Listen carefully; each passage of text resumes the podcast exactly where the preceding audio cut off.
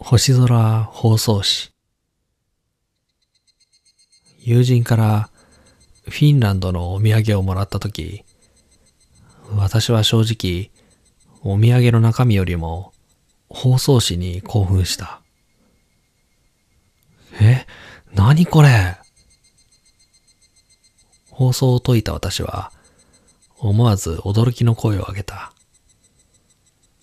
お土産を包んでいた包装紙、その裏側に星空がプリントされていた。いや、プリントされているというより、星空がそこにあったという表現の方が適切だろう。紙に広がる星空では、星が瞬き、さらに、そんな星を覆うように、オーロラが星空いっぱいに広がっていた。さらに、お土産のスイーツも、今まで夜空の下にあったように、ひんやりと冷えている。私は、すぐに友人にお礼の電話をかけた。お土産のお礼を言ってから、包装紙のことを聞くと、友人はその包装紙について教えてくれた。何でも、この包装紙は、星空包装紙というもので、今、世界中でブームになっているらしい。私の趣味が天体観測であることを知っていた友人は、フィンランドでこの星空放送紙を見かけて私に送ってくれたらしい。友人から星空放送紙のことを教えてもらった私は、早速この放送紙のことを詳しく調べてみた。何でも、これはフィンランド以外にも様々な場所のものが売っているらしく、例えば北極圏のものや星空が綺麗に見える砂漠のものなどが販売されていた。値段は決して安くはなかったが、星空フリークの私としては買わないわけにはいかず、私は世界中の星空放送紙を取り寄せた。様々な星空放送紙を集め、私はそれを眺めて楽しんだ。普通なら画像などでしか見ることができない世界中の星空を目の前で見ることができる。しかもそれは本物と遜色がない輝きを称えているのだ。私は昼夜問わず星空の魅力を堪能した。と、ある時、ふとこんなことを思いついた。この放送紙に包まれてみたい。もし、この星空放送紙で360度自分の体を包んだとしたら、私はそんな思いつきに興奮して、早速寸法の大きい星空放送紙を探した。しかし、星空放送紙は贈呈品を包む用途以外では用いられることがないらしく、あまり大きなものは手に入れることができなかった。私はその中でもなるべく大きなものを注文して、それを隙間なく貼り合わせることで、自分の体を包むことができる星空放送紙を作り上げた。できたぞ。完成品に満足した私は、早速その巨大な星空放送紙で自分の体を包み込んでみた。自分の体の上に包装紙をかけて丸め込むように体の下に持ってくる。そして隙間がないように包装紙の隙間を貼り合わせた。うわ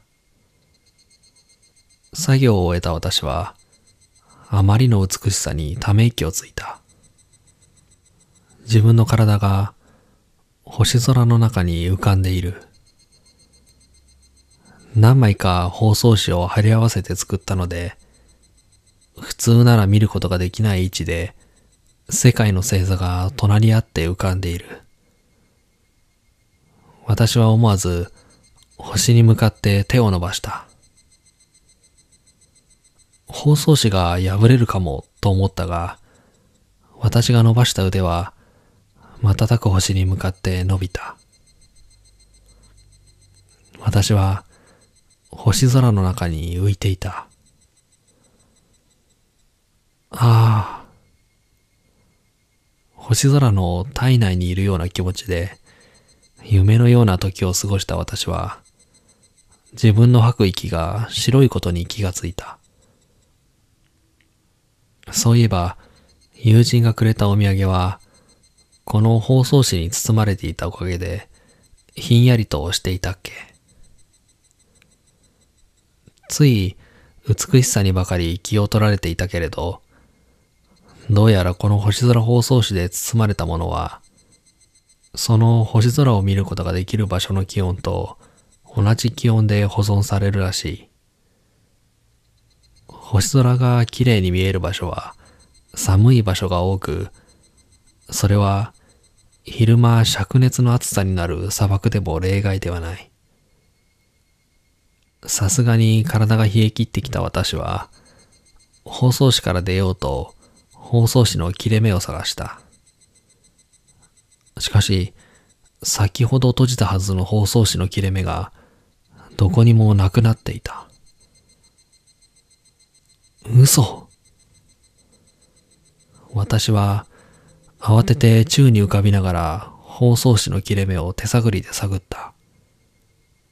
しかし、ない。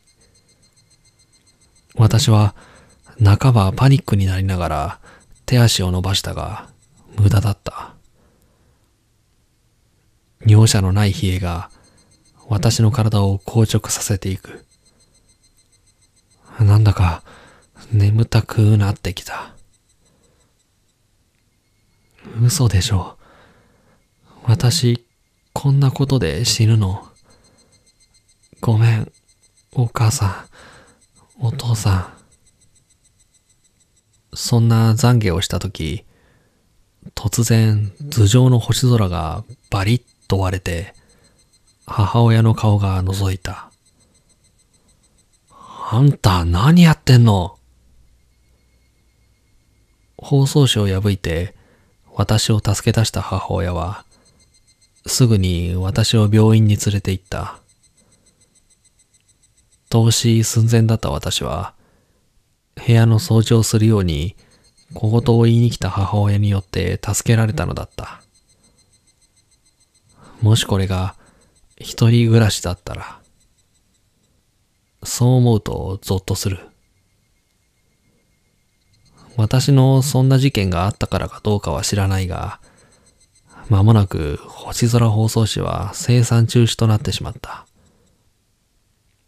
私のようなバカはあまりいないだろうが、それでもやはり危険性のある商品だということで作られなくなったのだろう。そして、実は私は、あの事件からあれほど好きだった星空を見るのが少し怖くなっている。